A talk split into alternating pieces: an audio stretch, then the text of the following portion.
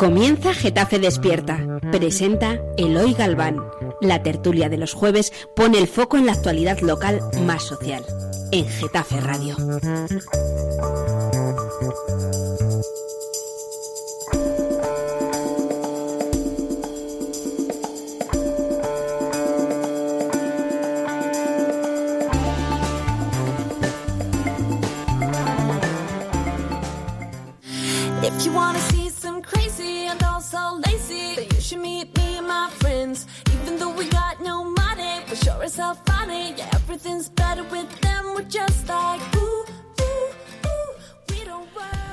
Buenos días, esto es Getafe Radio, estamos en la tertulia de la mañana. Hoy es jueves 22 de noviembre de 2018 y como saben esta tertulia se lleva a cabo en la primera hora de las dos que tenemos previstas a partir de las 10 de la mañana. De 10 a 11 tendremos un programa dedicado a Getafe y sus problemas y de 11 a 12 trataremos temas del mundo. Hoy tenemos un asunto y es el tema de los alimentos y su distribución principalmente entre familias y personas eh, pues que tienen necesidad de los alimentos básicamente y que sin embargo tienen un difícil acceso a ellos, incluido en nuestro país y por supuesto en nuestro municipio Getafe. De ello vamos a hablar en un minuto después de haber oído algunos consejos comerciales y con nuestros tertulianos de lujo como siempre. Muchas gracias. Hasta ahora.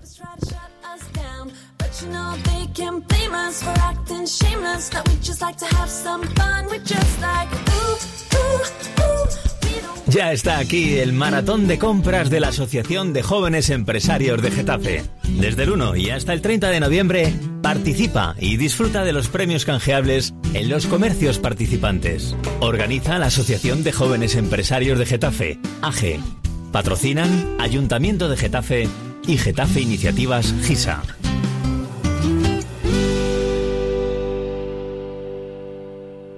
Naif, nuevo espacio de belleza ecológico en Getafe. En Naif iluminamos tu belleza con cuidado natural y responsable. Ven a conocer los cuidados que ofrecemos para tu piel. Faciales, corporales, masajes personalizados, maquillajes. Todos nuestros productos son ecológicos certificados. Naif, el lujo del cuidado de la naturaleza a tu alcance. Visítanos en Plaza de las Cuestas 1 o en naif.es. ¿Qué es Getafe Radio? Somos una radio abierta y participativa. Tenemos varios canales de participación. Puedes enviar tus notas de voz a nuestro WhatsApp 628-270526 o llamar en directo al 91764-7491 y por supuesto seguirnos en Twitter, arroba Getafe Radio o pinchar me gusta en nuestra página de Facebook. Getafe Radio. Ya sabes, nos puedes escuchar en www.getaferradio.com o descargando la aplicación de Getafe Radio en tu móvil, tanto en la Play Store como en la App Store. Getafe Radio te suena.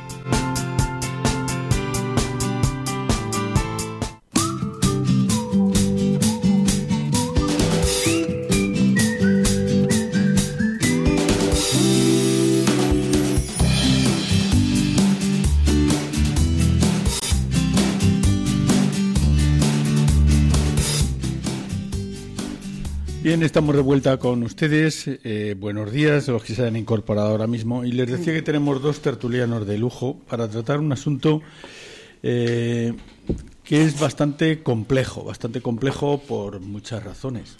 Y vamos a tratar de desvelarlo, de verlo a lo largo del programa. Vamos a tratar el asunto de la alimentación de aquellas familias más desfavorecidas, de aquellas personas que por alguna razón pues no tienen acceso o no tienen eh, medios para tener una alimentación adecuada. Comemos, en teoría, tres veces al día, por lo menos. Eh, no pasaría nada si comiéramos una, pero vamos, nos gusta comer algo más de lo mínimo.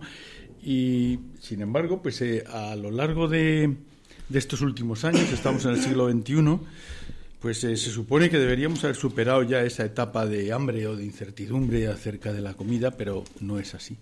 Y debido a las crisis que son van y vienen, pues ahora nos encontramos de vez en cuando con situaciones dramáticas de gente que no tiene acceso a los alimentos, teniendo además o viviendo en una zona, en un país eh, donde sobran alimentos. España produce, para que ustedes, alimentos tanto eh, directos del campo como elaborados por valor de 100.000 millones de euros y se exportan unos 30.000 millones de euros en alimentos. Es decir, España es un país de 46 millones de habitantes, algo más, pero es capaz de producir por lo menos para 60 millones de habitantes, para producir alimentos para 60 millones de habitantes. Y sin embargo, pues eh, se dan circunstancias de una distribución, eh, pues a veces que deja mucho que desear. Y vamos a analizarlo muy, muy rápidamente en esta hora, porque no nos va a dar tiempo a mucho más, pero vamos a ver qué medios ponen las instituciones, qué medios pone el Estado, qué medios pone la Unión Europea, qué medios pone también pues eh, la gente y las personas que convivimos, que conviven con todas estas familias que decíamos que pasan a veces por momentos dramáticos. Esta situación de dificultad no es y que en algunos casos pues se llama de, varias maneras por ejemplo pues eh, estamos hablando ahora técnicamente dicen personas que se encuentran por debajo del umbral de la pobreza pues qué quiere decir que se necesita una cantidad de dinero para poder pagar la vivienda para poder pagar eh, las comunicaciones, los transportes para poder buscar un trabajo, que a veces este es el mayor problema que tiene toda esta gente. Y sin embargo, pues no hay dinero y falta dinero incluso para la alimentación, que es una de las necesidades más básicas. No es un tema de España. Para hacernos una idea, Estados Unidos tiene eh, un 4% de paro oficialmente, entre un 4 y un 5% de paro. Pues para que se hagan ustedes una idea, cada año hay un banco de alimentos o un conjunto de bancos de alimentos que están federados y que existen de diversas maneras y reparten entre todos esos bancos de alimentos, se estima que reparten, ojo al dato, unos cuatro o cinco mil, unas cuatro o cinco mil bolsas con raciones de comida. Cuatro o cinco mil, perdón, he dicho mal, cuatro o cinco mil millones de bolsas de comida al año. Imagínense ustedes.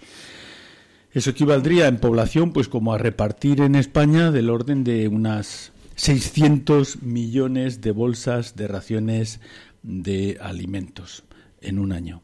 600 millones de bolsas de alimentos. Es decir, a pesar de tener un 4% de paro, que estamos hablando de Estados Unidos, a pesar de ser el país más rico de la Tierra, que nosotros tenemos aproximadamente unos 25 a 30 mil dólares de media per cápita que llaman de, renta, otra cosa es cómo se distribuye, pues ellos tienen aproximadamente 50.000 dólares, tienen un 35-40% más de lo que tenemos en España. Pero a pesar de todo, existe un índice de pobreza muy alto, existe un índice de gente que no es capaz de encontrar su comida eh, de manera habitual comprándola, sino que tiene que recibirla por otros medios muy alta. Y eso ocurre también en nuestro país.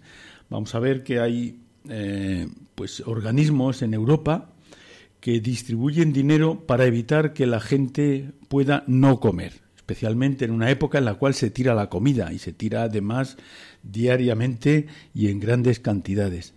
De esa manera, Europa, por ejemplo, distribuye unos 4.000 millones de euros a los diferentes países para que se dé a organizaciones que se dedican a distribuir alimentos. En España existen varias organizaciones de ese tipo, Cruz Roja, bancos de alimentos, eh, otras organizaciones de diferente tipo, y para llegar a acuerdos también con empresas que producen esos alimentos para que las vendan a precio más económico. Vamos a hablar de esto a lo largo del día de hoy, pero fíjense que a pesar de vivir en la abundancia, todavía tenemos eh, rincones, tenemos gente, tenemos grupos de personas que todavía no tienen acceso a ese tipo de alimentación y de lo que se trata es de ver si lo estamos haciendo bien a la hora de distribuir o debemos criticarlo, cómo se involucran nuestro ayuntamiento u otras organizaciones. Lo vamos a ver a lo largo del programa y antes de nada les voy a presentar a nuestros tertulianos que eh, vamos a tratar entre, entre todos de eh, conocer cómo cómo se, cómo se realizan estas labores y qué eficacia tienen. En primer lugar, Luis Muela, buenos días, Luis. Hola, buenos días. En segundo lugar, Jesús, y no por ello menos importante, claro, Jesús Bejar, buenos días, Jesús. Buenos días. Bueno, es un problema de distribución, es un problema lo que se está haciendo por parte de los gobiernos, es un problema de caridad, porque está la mayor parte de estas eh, instituciones están en manos de la Iglesia, quitando a lo mejor Cruz Roja y algunas otras instituciones que están también, pero en Madrid, por ejemplo, el, hay unos 40, en la provincia de Madrid, unos 40 comedores. No sé si esa es la idealidad a la hora de pensar en, la distribución. Y de ellos, pues eh, quitando cuatro o cinco de la Comunidad de Madrid, todos los ayuntamientos han hecho dejación en manos de, básicamente en manos de instituciones de la Iglesia y posiblemente pues hay que loarla por atender este tipo de necesidades sociales, pero en el siglo XXI debería ser así, esa sería una pregunta. Y la segunda, ¿cómo pensáis vosotros esto está bien hecho, no está bien hecho? Algunos de vosotros como, eh, como Luis, tú tienes una gran experiencia en este asunto. Sí, sí, yo durante, durante 16 años que he estado al frente de, de, Cruz Roja, de Cruz Roja aquí en Getafe, pues esto lo he vivido muy de cerca. Y me gustaría hacer una, ya que tú también has dado un poco de pie, me gustaría hacer una pequeña reflexión porque podemos hablar del reparto de alimentos, pero a mí antes de eso, y vamos a meternos de lleno sobre el reparto de alimentos, sí me gustaría dar una pincelada. creo que deberíamos intentar ver cómo se puede evitar esto. Porque está claro que cuando hay hambre, pues tienes que darle de comer al que tiene hambre. Pero ¿por qué se llega a eso? Si el, problema, evidentemente, radica en una pésima distribución, eh, en, las desigualdades que, han ido creciendo día tras día. Tú apuntabas el tema de, Estados Unidos, pero eso se está repitiendo en casi todos los, todos los pueblos de, Europa y, del mundo. Y entonces, salvo que exista una redistribución adecuada, salvo que exista eh, el, compromiso firme de los mandatarios nacionales y, lógicamente que vertiera sobre los locales, pues eh, esto se va a ir repitiendo. Habrá cada vez más ricos y habrá cada vez más pobres. Esta es la tendencia última que hay. Y nos encontramos el caso de que Estados Unidos, siendo tan rico, siendo tan poderoso, pues hay un montón de gente que tiene que ir diariamente o cada, cada X tiempo a recoger algo para que pueda poder alimentarse. Y eso también ocurre aquí. la solución pasa porque, porque el, desequilibrio que hay tan grande mm, deje de haberlo o se aminore. O sea, pasa porque haya unos empleos dignos, pasa de que porque el, Estado en aquellos casos que no puedan tener empleo por multitud de razones tengan unos mínimos para poder vivir decentemente, con dignidad las familias, un sitio donde poder cobijarse ahora que está el invierno, que no tenga la gente que dormir tres en una cama porque no tienen ni mantas para arroparse. Y esto que parece una cosa que, que, no es de nuestros tiempos, es que está pasando. Es que esto pasa todos los días a nuestro alrededor. Lo que pasa es que, como la parábola de, del buen samaritano, dice, y pasó el sacerdote por allí y no vio al que estaba allí apuñalado y tendido en el, en el, en el, en el camino. Y decía un amigo mío, sacerdote, dice, bueno, pues si no lo vio sería que es que miró para otro lado, porque es que si no mira para otro lado tropieza con él, porque los caminos de antes eran los caminos de herradura. Pues un poco nos pasa a nosotros, nos ponemos nuestras antojeras y pasamos del tema. Evidentemente, no es un tema que se pueda resolver de un día para otro, pero es un tema que los gobiernos a nivel, a, nivel internacional y, a nivel, por supuesto a nivel nacional deberían tomarse un poquito más eh, en cuenta esto. Porque dinero hay para muchas cosas y para estas cosas no debería faltar. Ahora, centrándonos ya en, el tema del reparto de alimentos, eh, Primero que, evidentemente, como tú apuntabas, tenemos una capacidad de producir muchísimo más de lo que podemos, eh, hoy por hoy, no sé, dentro de unos años, eh, de lo que podemos necesitar. Y, sería cuestión de, hacer una redistribución adecuada. Pero claro, mientras haya, como hemos visto en el tiempo pasado, que eh, barcos enteros de plátanos los han tirado al mar porque, porque si no se bajaban los precios, mm, pues malamente va. Y, pero esto ocurre con los tomates, con las patatas, montones de agricultores que no que es que no les no les da mm, para poder hacer la recolección. Es que lo que les pagan por, por, por los productos es menos que lo que les cuesta la recolección, el, pagar para que recoger esto.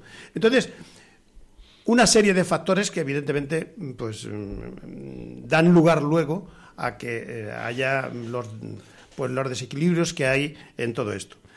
Pero centrándonos en, el reparto de alimentos a las familias que tienen necesidad de alimentarse y no tienen otras posibilidades, aquí en nuestro entorno, para no irnos a más sitios, pero que en todos sitios se repite con distintas cuestiones, pues eh, evidentemente eh, yo recuerdo cuando, cuando, yo, cuando yo empecé a coger las riendas de Cruz Roja había una cosa que se llamaba lo que se está haciendo el reparto ahora del FEGA, que, fundamentalmente se están repartiendo en España, al menos, eh, con dos grandes núcleos, Cruz Roja y, Banco de Alimentos, eh, y esto ocupa prácticamente la totalidad de, lo que es el país.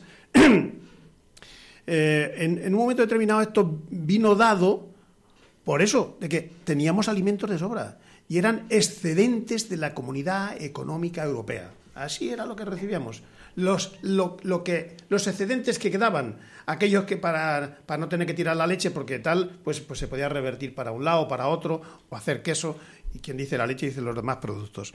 Entonces, hoy por hoy, es una vergüenza que haya gente y que haya niños que estén pasando necesidad. Y, esto pasa por lo, por lo, que he dicho antes y muchísimo más, pero para no ocupar todo el tiempo, mm, y centrándonos en el reparto de alimentos o en los, comedores, eh, yo creo que se puede incluso mejorar. Primero mantener, mientras que exista la necesidad hay que mantenerlo, porque la, gente, eh, bueno, hay muchas formas. Eh, deciros que, por ejemplo, en Cruz Roja nosotros, viendo que había gente que tenía vergüenza de pasarse por allí a pedir alimentos, cuando hacía un, par de años o tres años eh, tenían su buen trabajo, tenían, pero gente que han tenido que ser desahuciados, gente que han tenido que mm, eh, aguantar. De hecho, había, había cosas curiosas. Había gente que iba a recoger alimentos con su coche. y había voluntarios que decían, Oye, pero mira, es que hay familias que vienen con su coche a recoger alimentos. Pero cuando profundizábamos, sobre el tema, cuando mm, nos poníamos en contacto con los trabajadores sociales que, que al final, o con, los voluntarios sociales que estaban atendiendo a aquellos directamente, nos dábamos cuenta que es que gente que se había quedado con el coche porque es que lo estaba utilizando para trabajar y ahora no le, no le daban nada por su coche, que incluso había, habían tenido que, que, perder su casa. Entonces, ¿qué hacen? Lo regalan, pues si tienen que ir a recoger algo, utilizaban el coche para esto. A lo que voy es que mientras exista la necesidad tendremos que intentar cubrirla, pero cubrirla con la mayor dignidad posible. O sea, lo primero es que hay, hay, gente que si no tiene un sitio donde cocinar, difícilmente va a poder hacer un potaje, un cocido, unas habichuelas o unas lentejas, que es que es lo que se le da normalmente, son elementos eh, no perecederos, alimentos no perecederos, el arroz, cosas de estas. Entonces, empecemos por ahí, que tengan un sitio donde estar, donde poder cocinar. Y, la, otra cuestión es, que eh, hay otras formas también.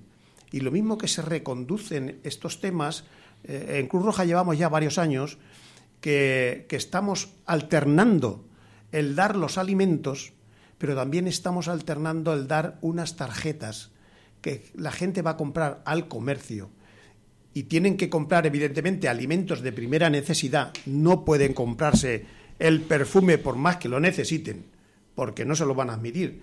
Y, esto dignifica también a las personas, a, a las familias. Entonces, Primero porque pueden, cada familia tiene una manera de, alimentarse y lo que le damos en, los, sitios donde se les proporciona una bolsa de, comida, la mayor parte de ellos eh, es, común, la leche, las legumbres, la pasta, pero luego hay otras cosas y también necesitan eh, coger pasta para los dientes y necesitan comprar un cepillo y necesitan comprarse jabón para poderse la lavadora. Entonces, estas cosas se facilitan mucho más cuando le das una tarjeta para poder ir a unos comercios ya concertados y que se gasten los 30, 40, 50, y yo creo que por ahí van las tarjetas que hemos estado nosotros utilizando en el tiempo que yo he estado, que ya llevo unos años fuera, igual ya han cambiado. Y, y, y evitar en la medida de lo posible, mi manera de entenderlo es evitar en la medida de lo posible el que tenga que ir la gente a los comedores. Los comedores tienen que existir porque hay gente de calle, hay gente que, no sabe cocinar, eh, incluso extranjeros que, no saben cómo meterle mano a esto y, está bien. Pero en la medida en que le puedas facilitar un sitio donde vivir y una comida que ellos puedan cocinar, primero que sigue siendo más eficaz y segundo que mantiene a esa unidad familiar más unida, porque aquí nos llenamos la boca mucho de la familia y luego a la hora de trabajar con ellos eh, los tenemos menos en cuenta. Así que, bueno, eh, ya os he metido un rollo largo que daría para mucho. Eh, en resumidas cuentas, quiero decir que seguimos siendo necesario, sigue siendo necesario el que se les dote de unos alimentos y de unos comedores en la medida que siga siendo necesario porque no tienen dónde, dónde ir. Pero que lo ideal sería evitarlo mm, lo más posible. Bueno, yo, yo creo que, es decir, si se producen alimentos de sobra para alimentar a la población mundial y hay gente muriéndose de hambre, hay un problema político. Decir, porque real, decir lo bueno es que es solucionable. Es decir, el problema es cómo se hace llegar la comida a quien la necesita y que no se tire, no se desperdicie y tal. Eso pasa a todos los niveles, a nivel general, a nivel de las grandes multinacionales, a nivel de los grandes países o de las agrupaciones de países y a nivel también de la gente individual que a veces compra más y tira la mitad de lo que compra o una parte importante y tal. Entonces, eh, ese problema no se resuelve con la caridad. O sea, decir, lógicamente, tú ahora no puedes coger y decir, pues hay que quitar los comedores o hay que quitar tal. La gente que está recibiendo la comida la necesita, hay que buscar cómo se gestiona de la mejor manera, que se impliquen. Yo creo que las autoridades no tienen solo que actuar como una subcontrata que, bueno, yo le doy a la iglesia, a una ONG, a un no sé qué, que monte el comedor.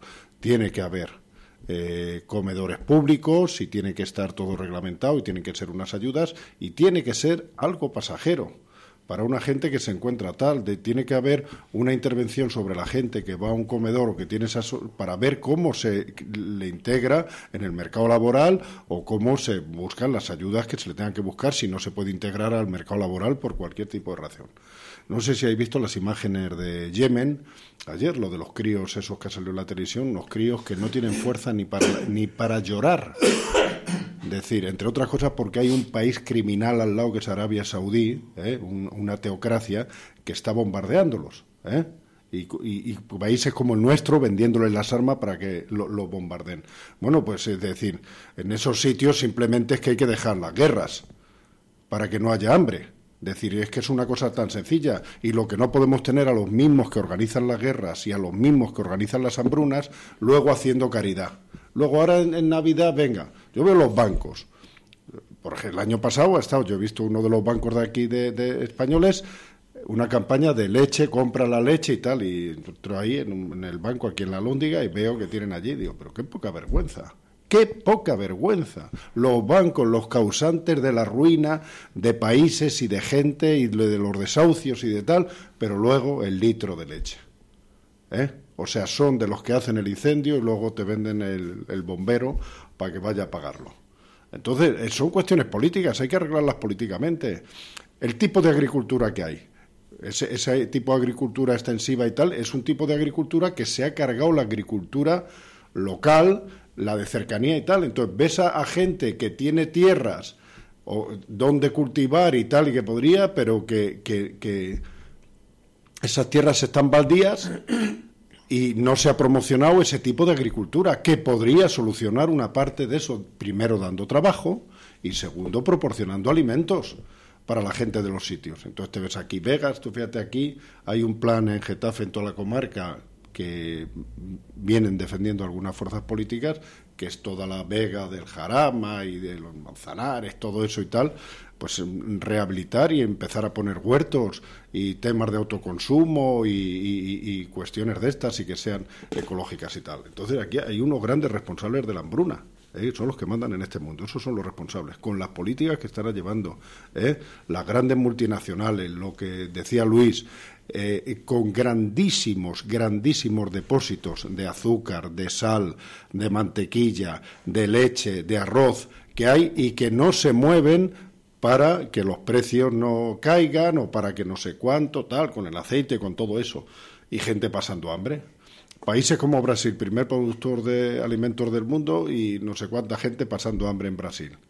Eso es decir, eso es clarísimo. Tenemos que ir, tenemos que huir de, de, eso, porque además, fijaros, yo creo que pasa una cosa. John Deere hace dos años, que Eloy y yo conocemos John Deere, pero él ya lleva más años fuera, pues hizo una campaña de estas de con el, ahora no me acuerdo del presidente, pero bueno, eh, que había que recoger alimentos y entonces se les daba a los empleados, venga, los empleados traer un alimento y por cada kilo que ponga un empleado pone un kilo la empresa y tal. Y se recogieron no sé cuántos kilos, fue nuestro jefe a ver a la, a la reina, le entregó los no sé qué, se hizo la foto y ha quedado pues como una muestra de la responsabilidad social de la empresa, que fíjate, una empresa comprometida con la lucha contra el hambre y tal. Bueno, pues yo veía compañeros míos de los que no van a una asamblea, de los que no se preocupan por nada, pero traían sus dos kilitos. Primero para que le vea a su jefe que, respondía al llamamiento de la empresa, pero después seguramente porque se limpia la, la, conciencia, ¿eh? decir, venga, yo ya yo he ayudado a los pobres y tal. Lucha por tus derechos y lucha por cambiar este mundo. Comprométete. No ese tema que era como cuando Franco, ¿nos acordáis aquella campaña de siente un pobre a su mesa por Navidad? ¿eh? ¿Os acordáis? Había una campaña de decir, bueno, porque yo creo que es un poco también cínico desde ese punto de vista. Hay que cambiar. La, película de Berlanga. Esa, esa, esa. Sí, claro, que luego se, hubo una película a partir de eso también. Entonces, nada más, yo creo que, que, que, que se trata de tomar medidas políticas que realmente puedan cambiar las cosas, porque si no todo lo demás va a ser seguir viviendo un mundo injusto y sin embargo luego pues intentando eh, darle la limosna al, que que además es, es, un problema en muchos casos humillante, porque hay gente que hasta le da vergüenza ir a pedir comida a un centro o tal, y pues eso, pues porque aquí como todos somos clase media, pues parece que, que, si vas a pedir comida, pues no sé qué, pero bueno, y hay gente, claro, ya no le queda más remedio que ir a hacerlo, pero, pero yo creo que hay que buscar, hay que buscar unas, unas formas, eh, como decía Luis, integrar a esa gente, que cada uno tenga su trabajo y el que no tenga su trabajo, que tenga unos ingresos justos, un subsidio de desempleo, las ayudas estas de que hemos hablado en otros programas y tal, y que la gente pueda vivir decentemente porque hoy se generan suficientes suficientes eh, recursos a nivel mundial para que no nos tengamos que encontrar en esta situación. Sí, evidentemente. Eh, bueno, se puede hacer, eh, se puede hacer lo que estábamos haciendo y, no, es, no, no está mal porque mm, nosotros, por ejemplo, hay dentro de Cruz Roja lo que se hace en estos casos, cuando alguien viene simple y llanamente a pedirte alimentos, es hacer siempre, siempre por sistema, se hace un estudio mm, integral de la familia, no ya de la persona que viene a pedir alimentos, porque son más dados a venir las mujeres, que, a esas les importa menos con tal de que sus hijos pues tengan cubierto sus cosas o su familia. Pero al final lo que se, lo, que se hace es que cuando, cuando alguien viene simplemente a pedir alimentos o cualquier otra cosa, se hace una, un repaso integral de la familia para detectar dónde está el problema. Y en el 90 y muchos por ciento de los casos está el problema en la falta de empleo. En la falta de empleo, en la falta de una vivienda, en, en, algún en una, caída de las que ha habido en estos últimos años eh, por culpa de la crisis y evidentemente se le trata de encauzar tanto a ellos como a sus hijos. O sea, por ejemplo, para que os hagáis una idea, de, lo necesario que es hacer una, una inspección integral de la familia. O sea, ahí se descubre que esos niños que están pasando estrecheces, están pasando estrecheces y, más cosas, porque son gente en las que luego dice fracaso escolar, o no van a la escuela, o van de mala manera, o incluso sus padres en esa situación tan tensa, tan dificultosa, es muy complicado que, apoyen a los niños para que estudien, para que trabajen, tal. Al final, eh, eh, ahí se abrió también un, programa en el cual eh, es, se le llama éxito escolar, pero en realidad viene para eso, para evitar el fracaso escolar, en el cual no solamente se les ayuda a hacer los deberes y a, coger un poco de cariño en, los temas y de responsabilidad, sino también tienen el, hecho de que pueden merendar. Y vamos eh, juntos y merendamos juntos. Entonces, estos temas es como tienen que tratarse. Evidentemente, cuanto más, cuanto más se amplía la, visión del problema familiar, más fácil es poder abordarlo. Pero eh, coincido con, vuestras apreciaciones, que es que eh, eh, lo, ideal sería que se abordara de, de, una manera integral, no a cada persona de manera particular, sino de una manera integral a nivel nacional o a nivel internacional, a ver qué se hace con esto y cómo se hace, porque evidentemente es muy mejorable. Necesarios siguen siendo. tenemos que seguir aportando tanto los alimentos eh, mano como las tarjetas para que puedan comprar otro tipo de, útiles necesarios, como los comedores eh, sociales que, tenemos en marcha. No podemos cerrar eso porque entonces estamos cerrando las puertas a la gente que ahora mismo eh, pues no, no tiene otra alternativa. Pero desde luego lo ideal sería que esto empiecen a mover los hilos de otra manera para poner una solución mucho más eficaz y desde luego mucho más mm, digna para toda la gente que tiene estrecheces. Tenemos con nosotros a Manuel Galeote, que es presidente de la Fundación, corrígeme si me equivoco, de la Fundación Hospital San José, de aquí de Getafe, suficientemente conocido por su historia, su trayectoria y además por muchas de las actuaciones que, eh, que tiene desde hace bastantes años. Eh, pues eh, estábamos hablando eh, sobre el asunto de la alimentación de familias desfavorecidas o personas que por determinadas razones se encuentran en circunstancias difíciles. nosotros sabemos que el Hospital San José es el único comedor ahora digo comedor social, entre, entre comillas, eh, como muchos de los que funcionan en Madrid, no tantos, porque estamos hablando de que hay aproximadamente unos 40, eh, que no son tantos para una población de 6 millones y medio de habitantes que hay en la provincia. Entre 50 y 60, pues me he quedado corto, he estado mirando en internet, buscando y brujuleando, pero no he encontrado tantos. Pues entre 50 y 60, que no son tantos para una población de 6 millones y medio de habitantes, estamos hablando. Eh, bueno, la, la pregunta sería... Eh, para el tratamiento de familias desfavorecidas, ¿qué, ¿cuáles son las actividades, por ejemplo, en este caso, además del comedor, donde nos puedes ilustrar sobre la cantidad de gente que asiste de manera diaria y otras actividades también que lleváis, básicamente en función de tema de alimentación y de apoyo a, este tipo de familias, ¿qué hacéis? Sí, pues eh, buenos días. Eh, buenos días, perdona que no te haya dicho buenos días. Eh, únicamente quería hacer un, pequeño prólogo. Eh, el patronato estuvo gestionando un hospital eh, hasta 1971, 1971 en inglés, 1971.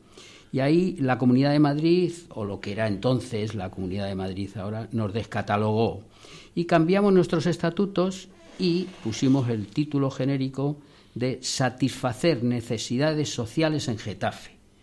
Cuando se firma este convenio, había pocas necesidades sociales en Getafe, porque el que no tenía un trabajo tenía dos, eran unos momentos de expansión de la industria y de el comercio y tal. Y se fue consiguiendo pues esa clase media que, que ha sido el éxito de, quizá de la transición y demás, pero sin meterme en esas historias, pero lo que voy es que llegó la crisis porque, porque ha llegado la crisis. Sería eh, muy discutible eh, por qué llega la crisis. ¿Por qué llega la crisis? Porque no la teníamos, pero llega la crisis. Y, empiezan a haber mm, familias desfavorecidas de los de aquí y de los que vienen y se van uniendo. Mucha gente se cree que cuando viene a España, eh, esto, a Europa, esto es un paraíso y que aquí se atan los perros con longaniza. Y luego llega la realidad que no es esa. Pero los que llegan a Getafe tienen una gran suerte porque en Getafe hay una serie de instituciones que están dedicadas precisamente a las ayudas de los más necesitados. Por citar a la primera, a los servicios sociales del ayuntamiento. Y de ahí van bajando. Cruz Roja, Caritas mm, parroquiales, otras instituciones, incluso la nuestra, la Fundación Hospital de San José. Eh, la Comunidad de Madrid mm, ayuda con la renta mínima y hay familias que en cuanto que tengan tres niños cobran 700 y pico euros. Esto es algo que es realidad. Y alguna de esas familias, alguna de esas familias eh, le han concedido la ayuda de los servicios sociales del ayuntamiento, que, que es el segundo año que pone un millón de euros para la ayuda al alquiler y a los suministros. Con lo cual, conocemos a muchas familias que prácticamente el alquiler se lo, se lo pagan. 450 euros, muy, muy normal. Si sumamos 700 y 450, estamos ya por, alrededor de 1.200 euros. Quiere decirse que. Y los niños mm, comiendo en el colegio, y los niños atendiendo, y la seguridad universal. Eh, vamos a ver, la seguridad, la enfermedad. Quiere decirse que eh, yo soy de los que no planteo la situación desde el punto de vista eh, catastrofista. No, no, vamos a ver, que tenemos que hacer muchas más cosas. Nosotros lo estamos haciendo, porque es verdad que esas son medidas generales, pero que luego cuando bajas un poco te encuentras a muchas personas o que no cobran la renta mínima o que no les han dado la ayuda y demás. ¿Qué es lo que hay que hacer? Un poco es eh, para que esas ayudas lleguen a las familias verdaderamente necesitadas y en más medida, habría que hacer un poco de criba. De criba, porque hay, hay mm, estoy convencido que hay familias que hacen de este tipo de vida una forma de vivir, pero que, mm, vamos a ver, había que, eh, sin querer meterme en profundidades, eh, cuando una familia viene a por alimentos, dice, ¿cobra usted el REMI? Sí. ¿Tiene usted la ayuda eh, del alquiler? Sí. Y yo miro en mi propia familia este señor, esta persona cobra más que familias directas mías que pagan impuestos. Bueno, quiere decirse que la situación, eh, sobre todo yo hablo de Getafe, las Cáritas, Cruz Roja, una labor extraordinaria. Y Cruz Roja le llega una persona en situación de calle, un transeúnte, gestionan todo lo que tengan que gestionar, tienen a su alrededor, nos llaman, tenemos una familia en esta situación, ¿pueden ir a comer al comedor social? Por supuesto que sí. Ya han solucionado, están solucionando el albergue, ya han solucionado la comida. Ahora tenemos una, madre y un, niño pequeños que era para un día, pero están haciendo gestiones Quiere decirse que Getafe es un pueblo solidario, muy solidario. Hablo de nuestras, nuestras cuestiones. Eh, nosotros tenemos, tenemos principalmente cinco actividades de tipo social. Y la primera es el comedor social. El comedor social eh, nos sirven un catering, nosotros no cocinamos, nosotros no limpiamos, nosotros lo único que hacemos es servir la comida en unas bandejas que nos traen.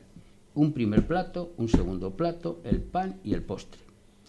Y como la empresa de Panus, que la tenemos cerca, nos da el sobrante del día anterior, no te puedes imaginar la cantidad de croissants, la cantidad de bollería, la cantidad de cosas que, se dan pues para la merienda, para el café, para toda esta serie de cosas. Estamos, eh, varían en los años, pero estamos dando alrededor de 13.200 comidas año.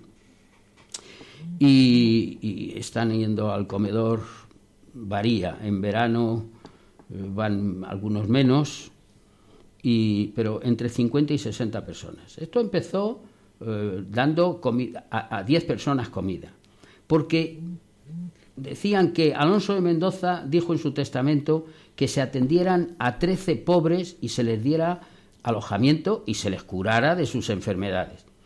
Y bueno, ese, ese, ese número de 13, que luego enseguida aumentó a mucho más. 13 está puesto y eh, nosotros empezamos el comedor con 13 pobres.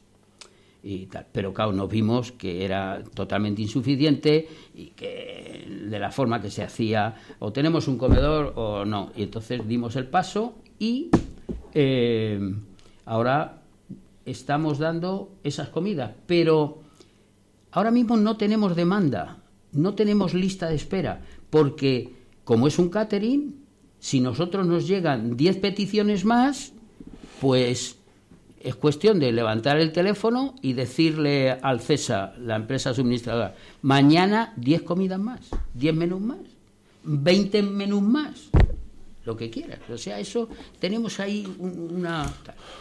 Bueno, eh, todas las actividades, todas las actividades eh, van dirigidas a personas que, que lo necesitan según el criterio de los servicios sociales del ayuntamiento. Eh, por ejemplo, antes escuchaba a Luis que ellos hacen una evaluación, tal, tal, que a mí me parece perfecto y me parece muy bien. Lo que pasa es que eso demanda personal, demanda Mm, porque hay que contratar profesionales y demanda mm, dinero.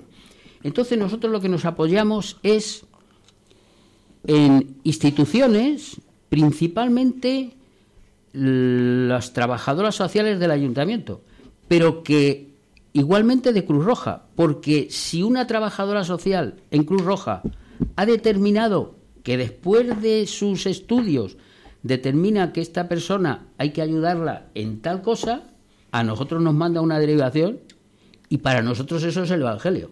Nosotros ya no cuestionamos nada, porque alguien dice que esta familia está compuesta de tres niños, que no sé qué, que no sé cuánto, que carecen de ingresos y que solicitamos que se le den en la ayuda de alimentos, solicitamos que se le dé eh, ayuda de la farmacia, solicitamos que se le dé plaza en el comedor social. Claro que nosotros tenemos la última palabra, pero normalmente no contradecimos la palabra de la trabajadora social. Pero que puede ser lo mismo el director de un colegio.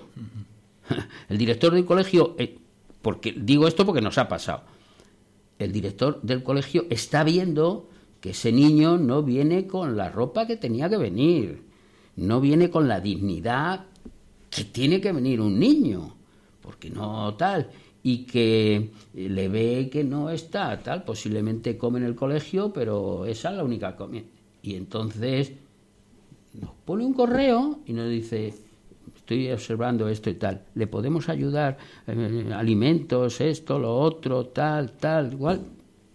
Por eso nosotros no eh, tenemos ese servicio de, trabajadoras sociales, tenemos una persona que, que, es la que lee esto y a juicio es una abogada eh, que está trabajando con nosotros y que ella es la que la que lee los correos. Cuando hay alguna duda pues se lo dice al patronato. A mí personalmente me lo dice y tal oye mira que tengo esto y ella enseguida le concede lo que haya que conceder. Quiere decirse que ese es el trámite de las personas que llegan. Nosotros no investigamos de momento, de momento, algún día. Entonces, la entrega, hemos pasado el comedor. La segunda parte importantísima es la entrega de alimentos. Entonces, Eh, también ha empezado muy poco a poco y ahora tenemos que se entregan alimentos, se entrega C2, que bueno, que esto es alimentos no perecederos y hemos hecho una ampliación a frutas y hortalizas y pensábamos hacer eh, congelados. Hemos tenido que parar lo de los congelados porque todavía no hemos asimilado bien todo lo de frutas y hortalizas. Eh, hemos tenido que instalar unas cámaras para las frutas y eh, atendemos alrededor de 290 familias.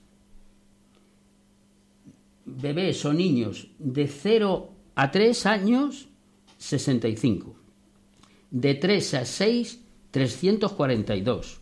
De 16 a 65 años, 524. Y mayores de 65, 19. Con lo cual, estamos atendiendo a 950 familias, eh, personas. a las que tenemos un baremo y en función, porque luego este desglose mm, sale de la composición familiar, que la sabemos. Por tanto, cuando preparamos el lote, sabemos que hay un niño de dos años. Y hay leche, y hay potitos, y hay no sé qué. Y tenemos niños de tal. Quiere decirse que los lotes se preparan y se están dando, pues, alrededor de más de lo que marcan las normas, pero estamos dando en muchas ocasiones hasta 15 kilos por persona entre 12 y 15, en función también de cómo esté la situación. ¿eh?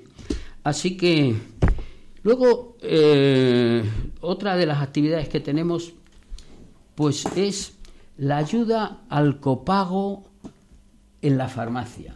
Hay gente que, bueno, pues que, mire usted, me mandan los médicos la receta, pero es que eh, a mí me descuentan el, eh, tengo que pagar el 30 o no sé qué, y de esta medicina me supone 9 euros, me supone 8 euros, me supone tal. Entonces, eso va, va funcionando poco a poco. Llegamos a un convenio con la farmacia de la esquina, la de la esquina del hospital de la calle Hospital de San José. Hemos llegado a un acuerdo y nosotros hacemos un vale y decimos, sírvase eh, tal, tal. Y los costes a nuestro cargo. A final de mes llegamos a Roberto, que es el gerente de la y Roberto, la farmacia, la factura. Se la pagamos y ya está. Atendemos aquellos medicamentos que financia la seguridad social, básicamente. Porque, porque los demás hay que pagarlos íntegros. Con las excepciones que recomienda un poco el sentido común y, un poco yo creo que con el sentido común es el que el que claro mm, hay una niña que le han mandado una vacuna de neumococo de no sé qué y no la cubre la seguridad social con lo cual tampoco será tan importante pero es, ya pero es que mire usted es que mi niña tiene asma y, el doctor me dice que, es que hay que ponérselo. Esto es otra cosa.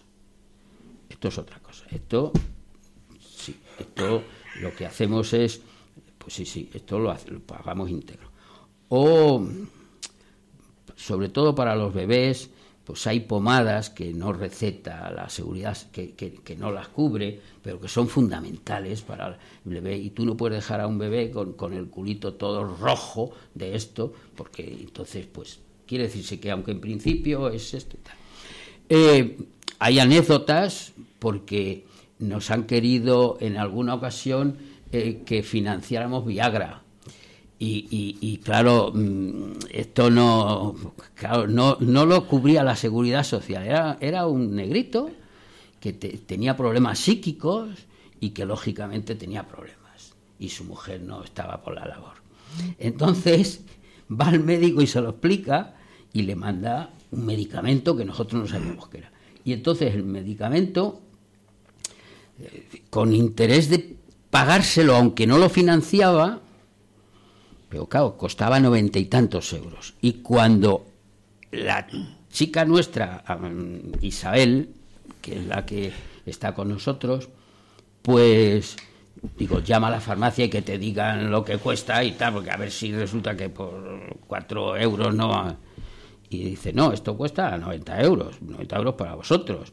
A nosotros nos hacen un descuento, pero mm, así lo dice. Oye, pero que esto es, esto es Viagra. Y me lo dice. Digo, pero, eh, pero que, que esto. Ya, claro, claro. Bueno, no, no, no reproduzco la, los comentarios que él me dijo, pero tenía toda la razón del mundo. Porque, claro, eh, es que su cabeza que no lo funcionaba, no le funcionaba y, y, le tenía, porque tenía depresiones nerviosas y tal, y tenía, bueno, dijimos, mira, mientras que tengamos bebés, mientras que tengamos familias y tal, eh, esto es un lujo. O el DIU, una persona que, que un refugiado sirio que, que nos quiere que le y lo encarga la farmacia porque eh, y cuando hablamos con ella dice no no pero es que todo es un, y tal. seguimos así que luego luego tenemos eh, las ayudas del día a día. Tenemos un capítulo, un presupuesto bastante considerable para ayudas para la luz, para el gas, para el agua, para los transportes, para gastos del día a día. Y, eso lo completamos con eh, una ayuda que hacemos a los servicios sociales del ayuntamiento porque cuando son cortes de luz y desahucios que motivan que haya que pagar facturas o que haya que dar dinero para habitaciones o para otras viviendas, el ayuntamiento normalmente lo atiende. Pero claro, tiene un trámite. Pero la señora posiblemente eh, con los hijos se va a quedar en la calle esta noche. Y, eso no se puede permitir.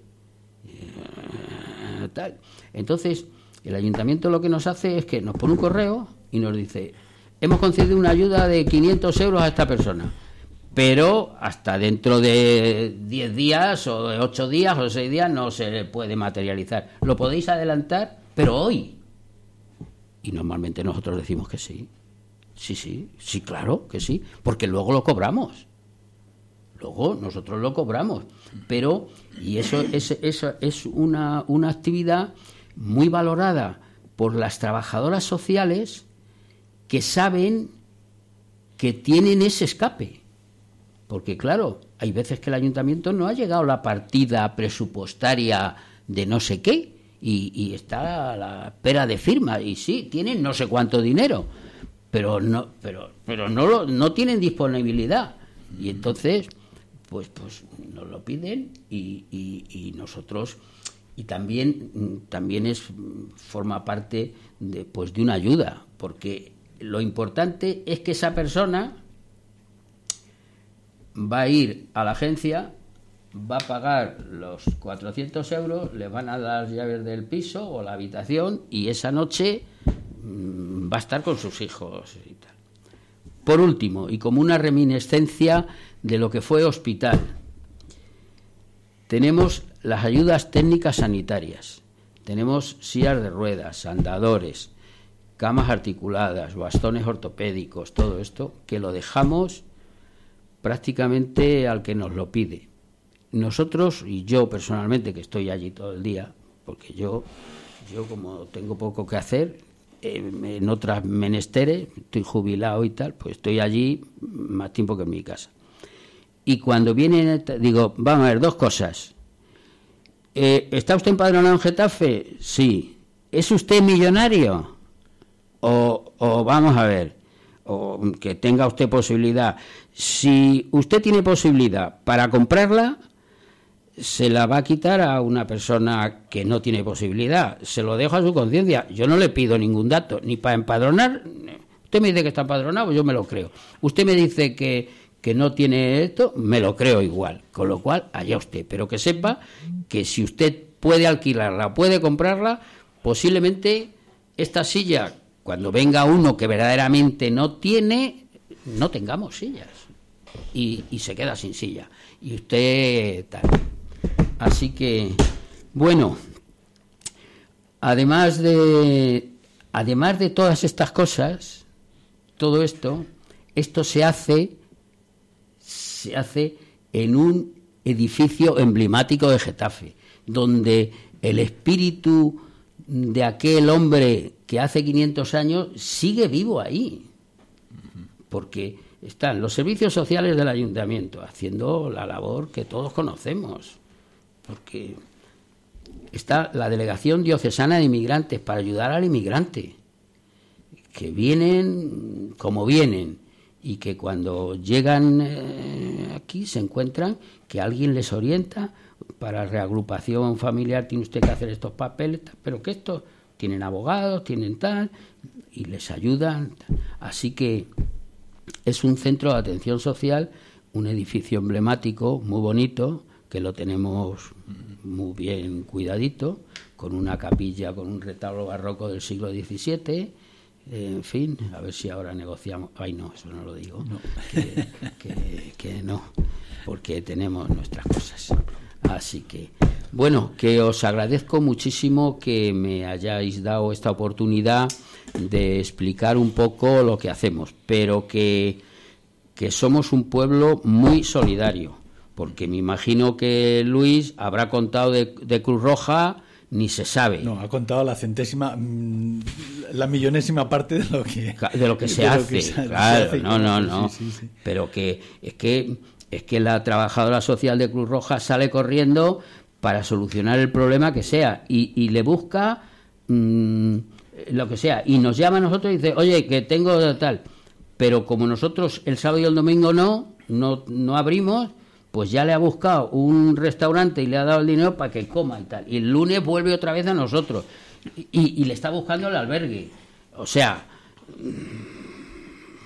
o sea, no sé si otros pueblos... ¿El comedor no abre los fines de semana? No. Abrir de lunes a viernes. Abrimos de lunes a viernes, pero vamos a ver. Sí, sí, no era... El perfil de la persona que viene no es la persona que o no o come allí o, o, se pasa el día los dos días sin comer. No no no. Porque además cuando hay algunos así nosotros le cogemos y le damos alimentos, ¿no? Le damos alimentos. Es que ahora le podemos dar, mm, además de, de arroz, de en fin, todo lo no perecedero, leche, zumos, eh, caldo de ave, eh, tal, pero además y, latas de sardinas, de atún, de 40 cosas, pero además es que se puede llevar tomates, patatas. Sí, sí, sí naranjas, mm, uvas.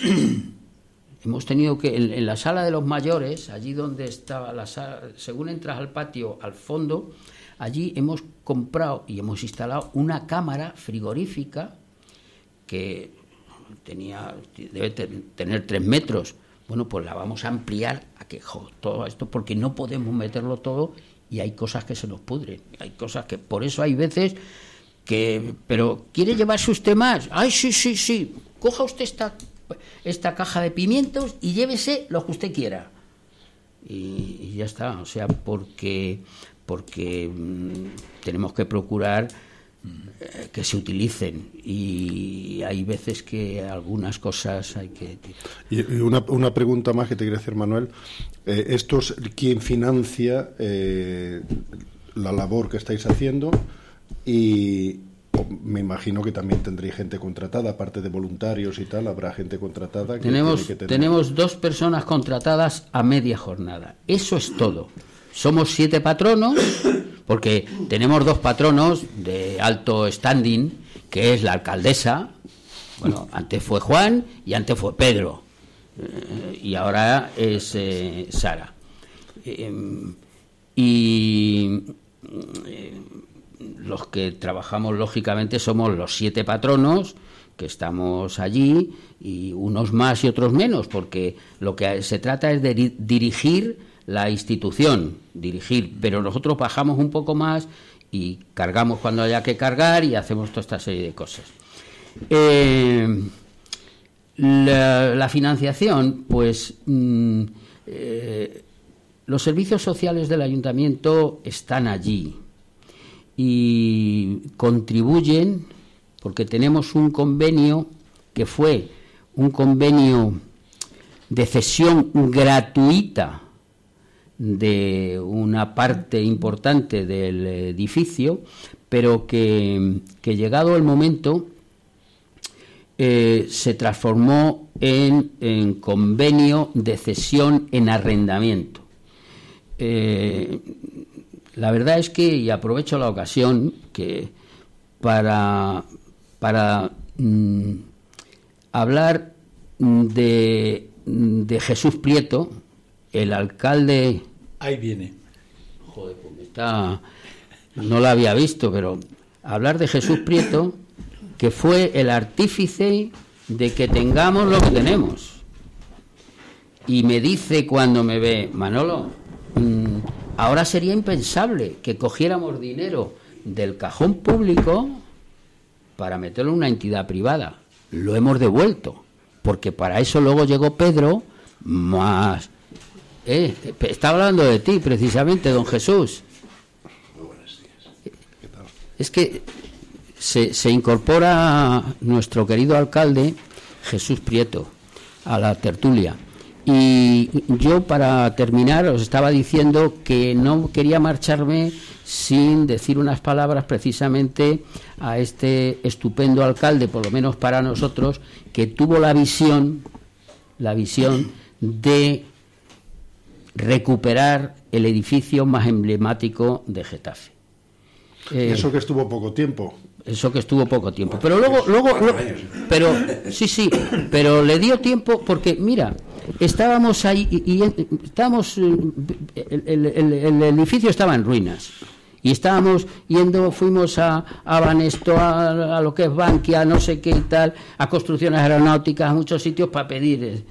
Y, y dice el alcalde de Getafe, Juan Vergara, dice, cuando la solución la teníamos al lado de casa porque cuando fuimos a ver a Jesús Prieto, él nos dio la, solución y, dijimos, joder, la colaboración fue estrechísima y se recuperó el edificio para los habitantes de Getafe. Luego llegó Pedro Castro, que le tocó la parte de, vamos a ver, se había cogido dinero público y había que devolverlo. Había que devolverlo y se hizo un convenio de cesión de uso durante 30 años para devolver.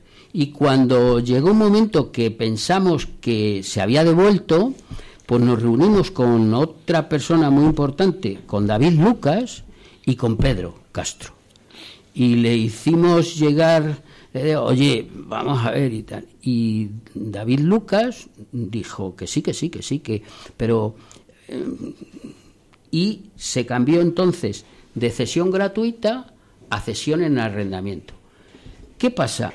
Ese dinero, ¿a dónde va? Ese dinero, los patronos no tenemos sueldo. Ese dinero va a las ayudas. Y eso el ayuntamiento lo sabe muy bien. Eso lo sabe muy bien. Porque si nosotros tuviéramos sueldo, eh, bueno, bueno, estos quieren eh, tener su sueldecito asegurado. No, no, no, no, no, nosotros no tenemos ni. Con lo cual, esto va a estas ayudas que estamos haciendo. Con lo cual, eh, tenemos, ya que me preguntas, tenemos eh, eso, unos ingresos monetarios y luego tenemos otros ingresos en especie, porque, mm, en fin, hay otros gastos que tiene el edificio que los asume el ayuntamiento. el convenio está a punto de terminarse y veremos a ver cómo lo resolvemos.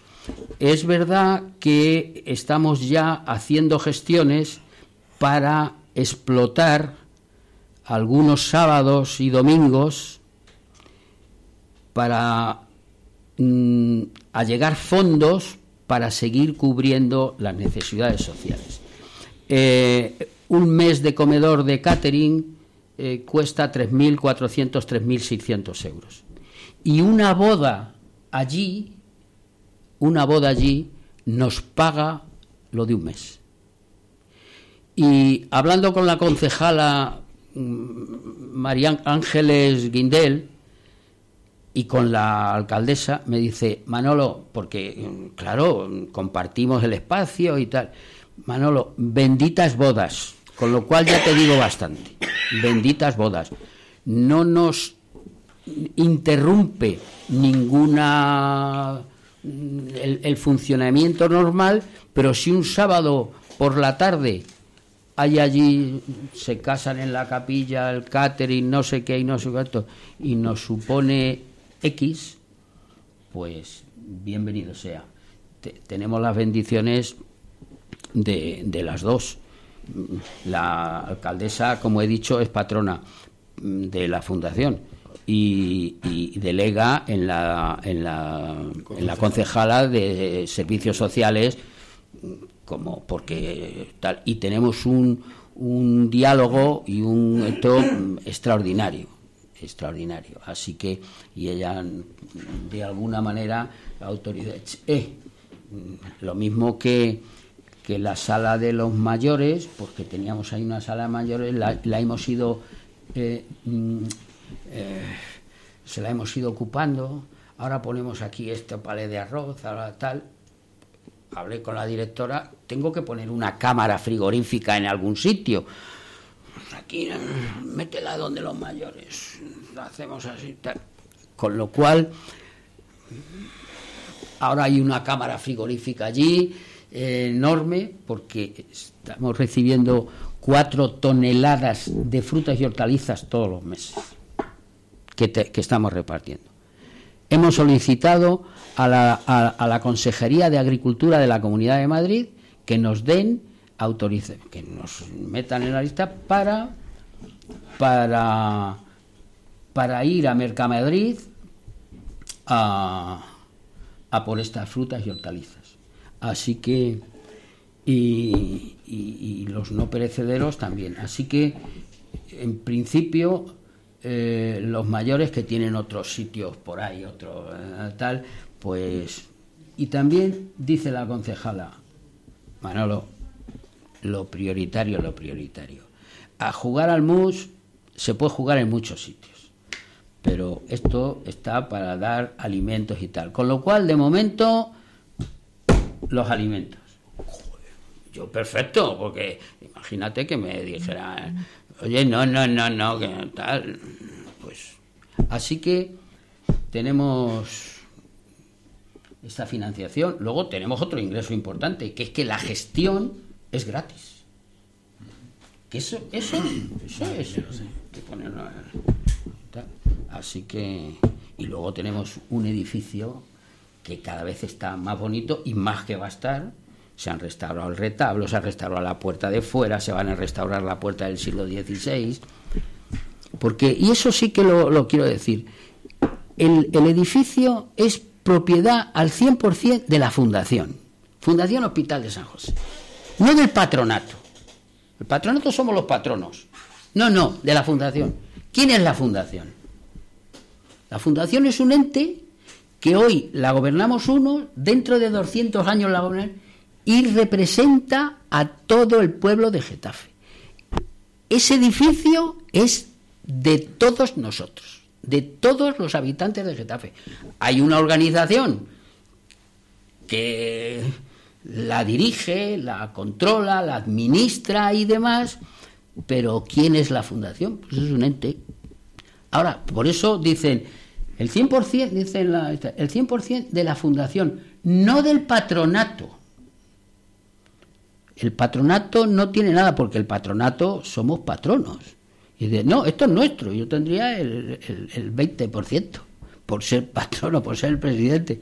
No, no, no, no. Esto es de la fundación. Y la fundación, hoy estamos unos, y dentro de 500 años estarán otros. Una, pregunta sin ánimo de polémica, ninguna. La capilla en un tiempo se dedicó mm, a actos sociales, hace tiempo que no se dedica más que a actos religiosos. Sin una polémica. No, no, no, no. Vamos a ver. Pero la historia existe ahí. Sí, sí. cuando Alonso de Mendoza en 1507 eh, deja su dinero para que se haga el hospital. En aquella época era preceptivo que todos estos hospitales tuvieran capilla.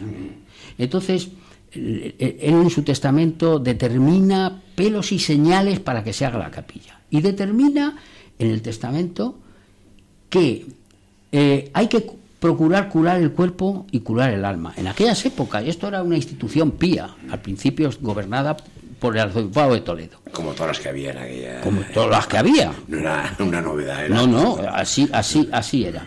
Entonces se dependía de Toledo porque el obispado de Madrid se crea en 1885 eh, y tal, y el de Getafe en 1991.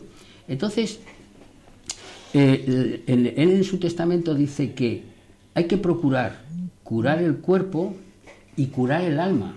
Claro, este hombre era el ayudante, el mayordomo del que fue obispo de Ávila, que cuando fue obispo de Ávila, Alonso de Mendoza le nombró alcalde de Bonilla de la Sierra, que es un pueblo que está al lado de Piedraíta, y le nombró alcalde y alcalde del castillo y tal. Entonces, este hombre pues, tenía una formación religiosa, no era cura, Entonces, siempre hubo la capilla y siempre estuvo funcionando, con misas, con tal. Pero en el tiempo de la restauración, ese tiempo, esos tres, cuatro años, pues se suspendió el culto por razones obvias, porque estaba todo esto tirado. Y cuando se pone en marcha, eh, se hace pues una sala multiusos de exposiciones y demás. Pero, pero, al hacer el reparto, eh, hay una parte del edificio que se quedan los servicios sociales del ayuntamiento, o sea, el ayuntamiento. Hay otra parte que se queda la fundación. Y la fundación se queda con la capilla. La, fundación se queda con la capilla y con dos salas y no sé qué y tal. Vale, y otras, otras partes compartidas, de uso compartido.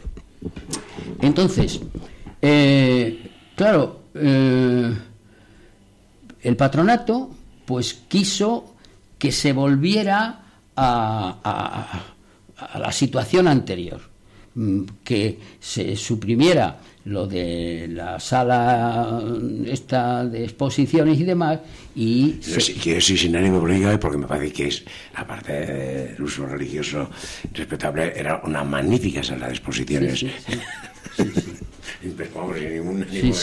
Y mira lo que, lo que pasó. Los, eh, los, curas no querían. Los curas, cuando hablábamos con Luis Enovilla y con esto, no querían. Pues, porque ellos, vamos a ver, la misa del domingo a la una y el eh, comentario, claro, poner eh, corbatita, tal, a misa de una y luego salir al bar norte, a las cañitas y tal, y habéis cumplido ya. Te, eso es lo que y no, hubo ahí su rechazo y tal. Pero llegó un momento que el obispo, el primer obispo de aquí, Golfín, don Francisco, que era un tío hábil, era una persona muy, muy interesante desde el punto de vista sociológico, era una maravilla y tal. Pues vino, bueno, después de muchas reuniones y algunas cosas que eh, tal, me mandaba emisarios y cuando yo transmitía los deseos del obispo de los asláteres de él, pues eh, eh, la fundación, eh, venga, joder, venga, todo el día pidiendo, coño, venga, que, venga, que no sé qué. Hasta que un día el obispo vino. Vino, le dije, don Francisco, venga usted a, a pedirnos y tal. Bueno, nos pidió que le dejáramos unos despachos para la Delegación Diocesana de Inmigrantes y su argumento era, los, a, los inmigrantes hay que atenderlos, son hermanos nuestros, hay que atenderlos, pero vamos a facilitarles las cosas. Si nosotros la delegación la tenemos en el obispado, como todas las delegaciones, muchos de ellos no se van a encontrar a gusto, porque muchos de ellos no son de nuestra religión. Se estaba refiriendo a los musulmanes. Entonces, mm, van a ir allí y van a encontrar aquí un Cristo, hay una Santa Gema, hay una Inmaculada, un cura con, con el alzacuellos y tal. Los tenemos que ayudar, pero vamos a, facilitar las cosas. ¿Por qué no nos dejáis aquí cuatro despachos y tal, tal? Y todos aquellos que decían, don Francisco, lo que usted quiera. en fin, que, le, que se le concedió esos despachos. Gratis. Gratis.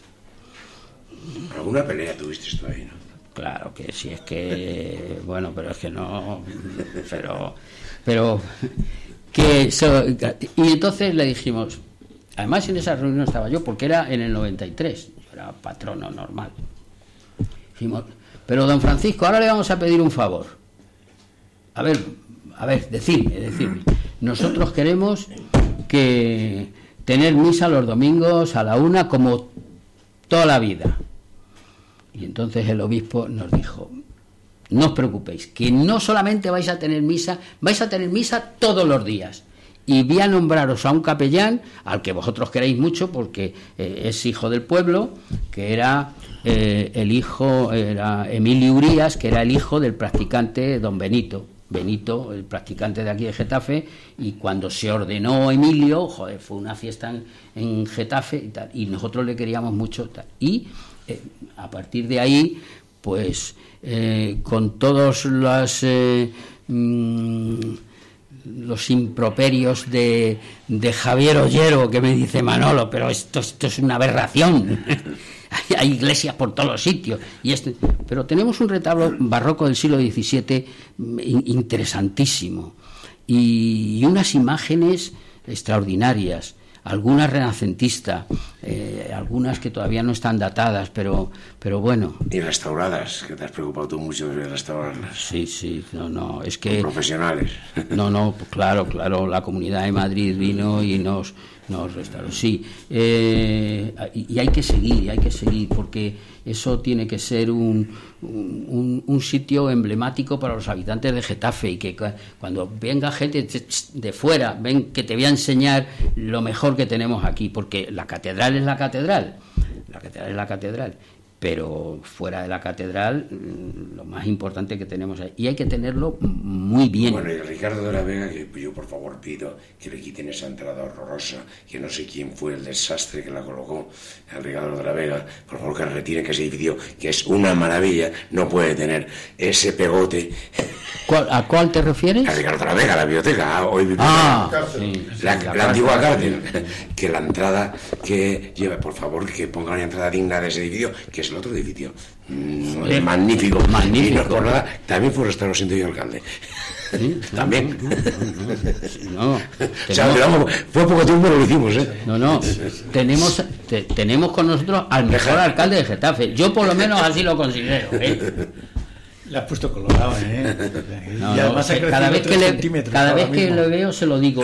Y, si estamos con alguien, con los coroneles, con que estamos en, en Chupitengas, que nos vemos y eh, tal, pues y les cuento un poco la historia del hospitalillo, digo, a, este señor se lo veo. Porque si no, tendríamos viviendas ahí, ¿eh? Había un proyecto de viviendas. Si no, en el ayuntamiento. costaba más, costaba más restaurarlo que tirarlo. Pero, pero pero es así, es así. Bueno, creo que viajas ya no pueden más.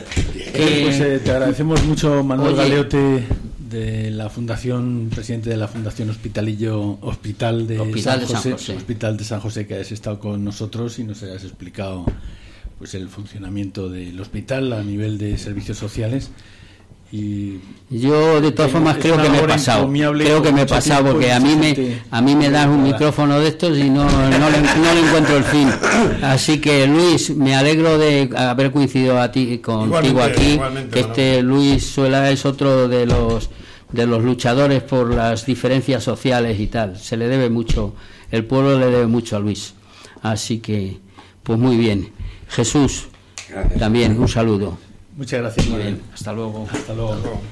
Y ahora en un minuto, dos minutos, vamos a establecer contacto con el delegado Leganés de, del Banco de Alimentos, eh, para porque la semana que viene, el fin de semana que viene, el fin de semana que viene, el Banco de Alimentos eh, celebra, anualmente lo hace, un, o realiza un programa para recoger alimentos eh, para repartir a distintas organizaciones. El año pasado se recogieron cerca de 47 millones de kilos, no está mal, 47 mil toneladas eh, de alimentos de diverso tipo y este año pues eh, las necesidades siguen siendo las mismas e incluso en algunos sitios han subido las necesidades de alimentos.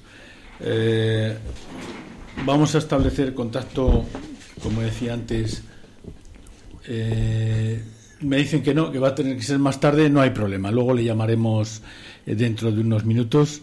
Así que agradecemos mucho a Luis Muela que haya estado con nosotros y a Jesús Béjar también en este programa y no sé si tenéis que hacer algún añadido algún bueno el añadido es que sigue siendo necesario el reparto de alimentos pero deberían de, repensárselo a nivel de instituciones mundiales y nacionales para hacer eh, un esfuerzo en, otros, en otro sentido. Se va a haber siempre algún reducto de personas que, que haya que ayudarles de, cualquier manera, con, con alimentos, con, comedores, pero eso debería de quedar casi como eso, como un pequeño reducto. No hay otras fórmulas que son más dignas y, y seguramente más eficaces. Así es que no, sé a quién corresponda, pero alguien tendría que tomar cartas en el asunto. Bien, pues muchas gracias y eh, un segundo porque me dicen que tenemos ahora comunicación con eh, comunicación con el Banco de Alimentos y vamos a establecer contacto eh, con con el delegado con José Armada, me parece que es José Armada. José Armada, buenos días. Ah, buenos días, buenos días, ¿qué me No sabía que estábamos ya en contacto. Pues eh, mira, eh, hemos hecho un programa dedicado al tema de alimentos, precisamente. Hemos introducido un poco el tema del Banco de Alimentos también. Tenemos además con nosotros al que fue presidente hasta hace muy poco de Cruz Roja, que sabemos que colabora también con el Banco de Alimentos muy estrechamente. Eh, y estábamos comentando hace tres minutos que la semana que viene es la gran recogida de alimentos y queremos que nos informes en ese sentido de los detalles, principalmente para los oyentes de aquí de Getafe. Pues bueno, perfectamente, a disposición. Sí, perdón, ¿me oyes? Sí, sí, perfectamente, que digo que a su disposición. Ah, pues eh, muy bien. Bueno, en primer lugar, ¿qué actividades y cómo se desarrolla la recogida de alimentos que vais a empezar el mismo sábado y domingo? Exactamente, el día 30, por la, el día 30 y después el sábado 1 y el domingo 2. Domingo Son los días de la gran recogida, como todos los años. Esta es la, sexta recogida. Sí. Tenemos la comunidad de Madrid, el Banco de Alimentos. Sí. Eh, necesitáis, entiendo que necesitáis eh, voluntarios y, ahora, Ahora muchos, Te oigo, te oigo mal, te oigo entrecortado. No sé si a lo mejor es cuestión nuestra o de la comunicación en sí. ¿Necesitas voluntarios? Te estaba preguntando. Ahora necesitamos muchos voluntarios, ¿eh? porque vamos a necesitar en total 22.000 voluntarios. Date cuenta que en la Comunidad de Madrid eh, se van a, van a participar 1.100 centros comerciales de todas las cadenas prácticamente y, eso pues nos requiere, nos exige pues 22.000 voluntarios. Y, bueno, pues todavía todavía tenemos muchos sitios, eh, muchos centros comerciales que son que están vacíos. ¿eh? Si alguien quiere ser voluntario, por ejemplo, en Getafe o Leganés, eh, ¿qué debería hacer? Pues mira, hay una página web que es eh, www.granrecogidamadrid.org. Repito, granrecogidamadrid.org, que es muy fácil, es una página muy intuitiva y es una página a la cual entrando prácticamente se puede elegir el centro comercial, el día y el turno. Son turnos de cuatro horas, o sea que tampoco es mucho el esfuerzo. Y, y bueno, pues esta persona se apunta en la página y, como digo, elige su turno, elige su día, elige el centro comercial más cercano o el que le venga bien y, nada, y después se va a la tienda y en la tienda le recibe un todo el trabajo de los, eh, eh, voluntarios, este coordinador le da su misión y nada más, si se pasa cuatro horas allí, también y tan satisfactorio que, efectivamente pues eh, es una tarea muy agradable. Sí, sí, sí.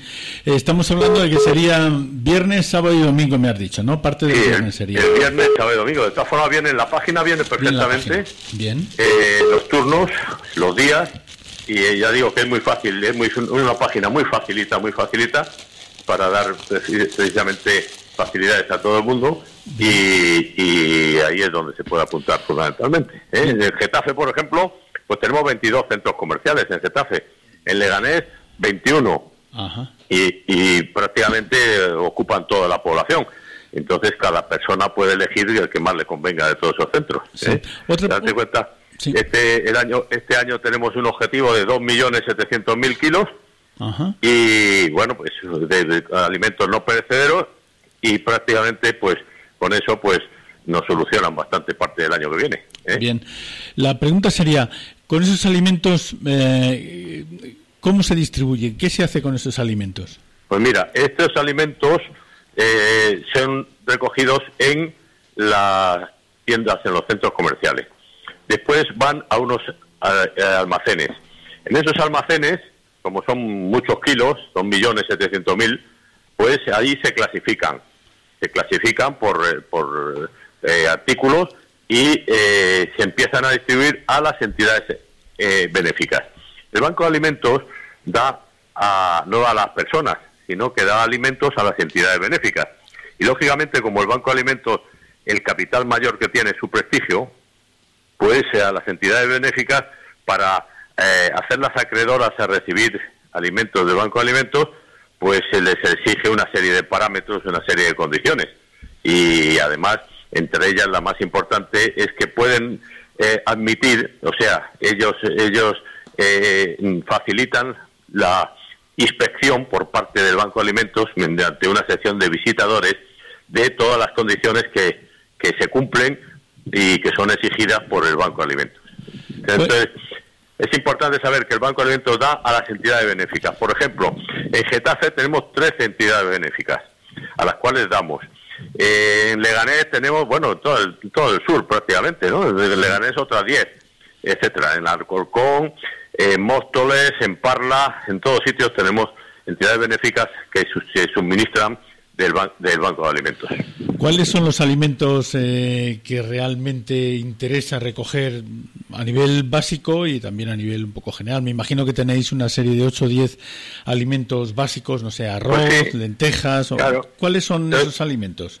Esto según las eh, condiciones, porque cambian lógicamente, según los años hemos ido cambiando, según las exigencias eh, de de reparto y entonces este año pues hemos eh, se ha fijado el Banco de Alimentos se ha fijado en alimentos infantiles que son importantes leches y etcétera en polvo etcétera alimentos infantiles después son latas latas sobre todo de de pescado de eh, vegetales etcétera latas de tomate por ejemplo que se, se, se consume mucho después aceite como es lógico después leche como es lógico y esos son los fundamentales. ¿eh? Prácticamente esos son los, los, artículos fundamentales que, que hemos visto que este año pues tienen prioridad en la recogida.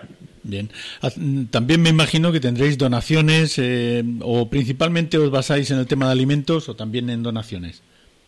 Bueno, las donaciones de alimentos. ¿eh? De alimentos. Por, por supuesto que hay, Y, también el banco, pero no es, no es tema de la gran recogida, ¿no? las donaciones es importante porque es una de las fuentes de, alimentación, por llamarlo así, del banco del banco de alimentos.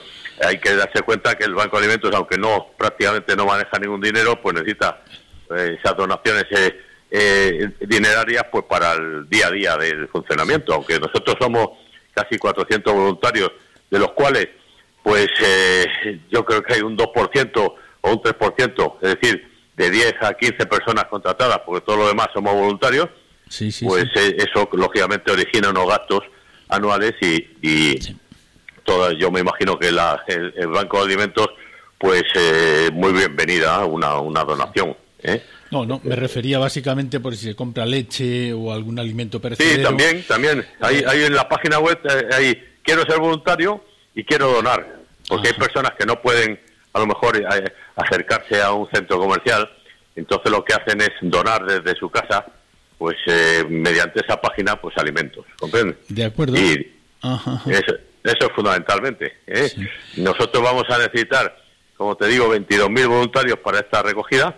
Sí. Y después para la clasificación en los almacenes, pues 3.500 voluntarios. Es decir, que, que bueno, es un esfuerzo grande, pero que yo animo, animo a la gente de Getafe, a la gente de todo el sur metropolitano de Madrid, que hay tantos centros comerciales, que pues, pues prácticamente tenemos 300 y pico centros comerciales, pues que se animen a, apuntarse porque ya digo que es una labor muy satisfactoria, ¿eh?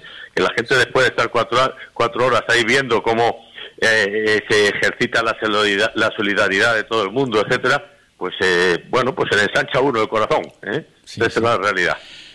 De acuerdo, pues nos das, nos das, yo creo ya para finalizar otra vez el eh, la página, la página sí, la página web. Sí, pues mira, son www.granrecogidamadrid.org. De acuerdo. Y es muy fácil, ¿eh? yo aseguro que es una es, es muy fácil. Una página fácil. De acuerdo, pues te agradecemos mucho, José Armada, que hayas estado con nosotros. Y Muchas gracias a, Radio Getafe, que, es una, una, alegría que colaboréis vosotros también con nosotros. ¿eh? Muy bien, pues muchas gracias. Un abrazo muy fuerte y muchísimas gracias otra vez. Mucha suerte y que haya un gran éxito en la recogida. Ojalá. Hasta luego. Hasta luego. Bien, pues eh, agradecemos a ustedes que han estado con nosotros y finalizamos ahora mismo el programa. Nos ha durado un poquito más de lo normal, pero esperamos que haya sido de su agrado. Muchas gracias, Luis, por estar con nosotros durante todo este tiempo. Un placer. Y confiamos que la recogida de alimentos sea todo un éxito en Getafe y tendremos que apuntarnos, no nos queda más remedio, a alguno de los turnos. Hay que arrimar un poquito el hombro para estos menesteres. De acuerdo. Pues hasta la próxima. Ahora en unos minutos comenzamos el programa de Getafe en el mundo, el, el, programa internacional que nos pondrá en marcha para saber qué es lo que está ocurriendo. Hasta ahora mismo.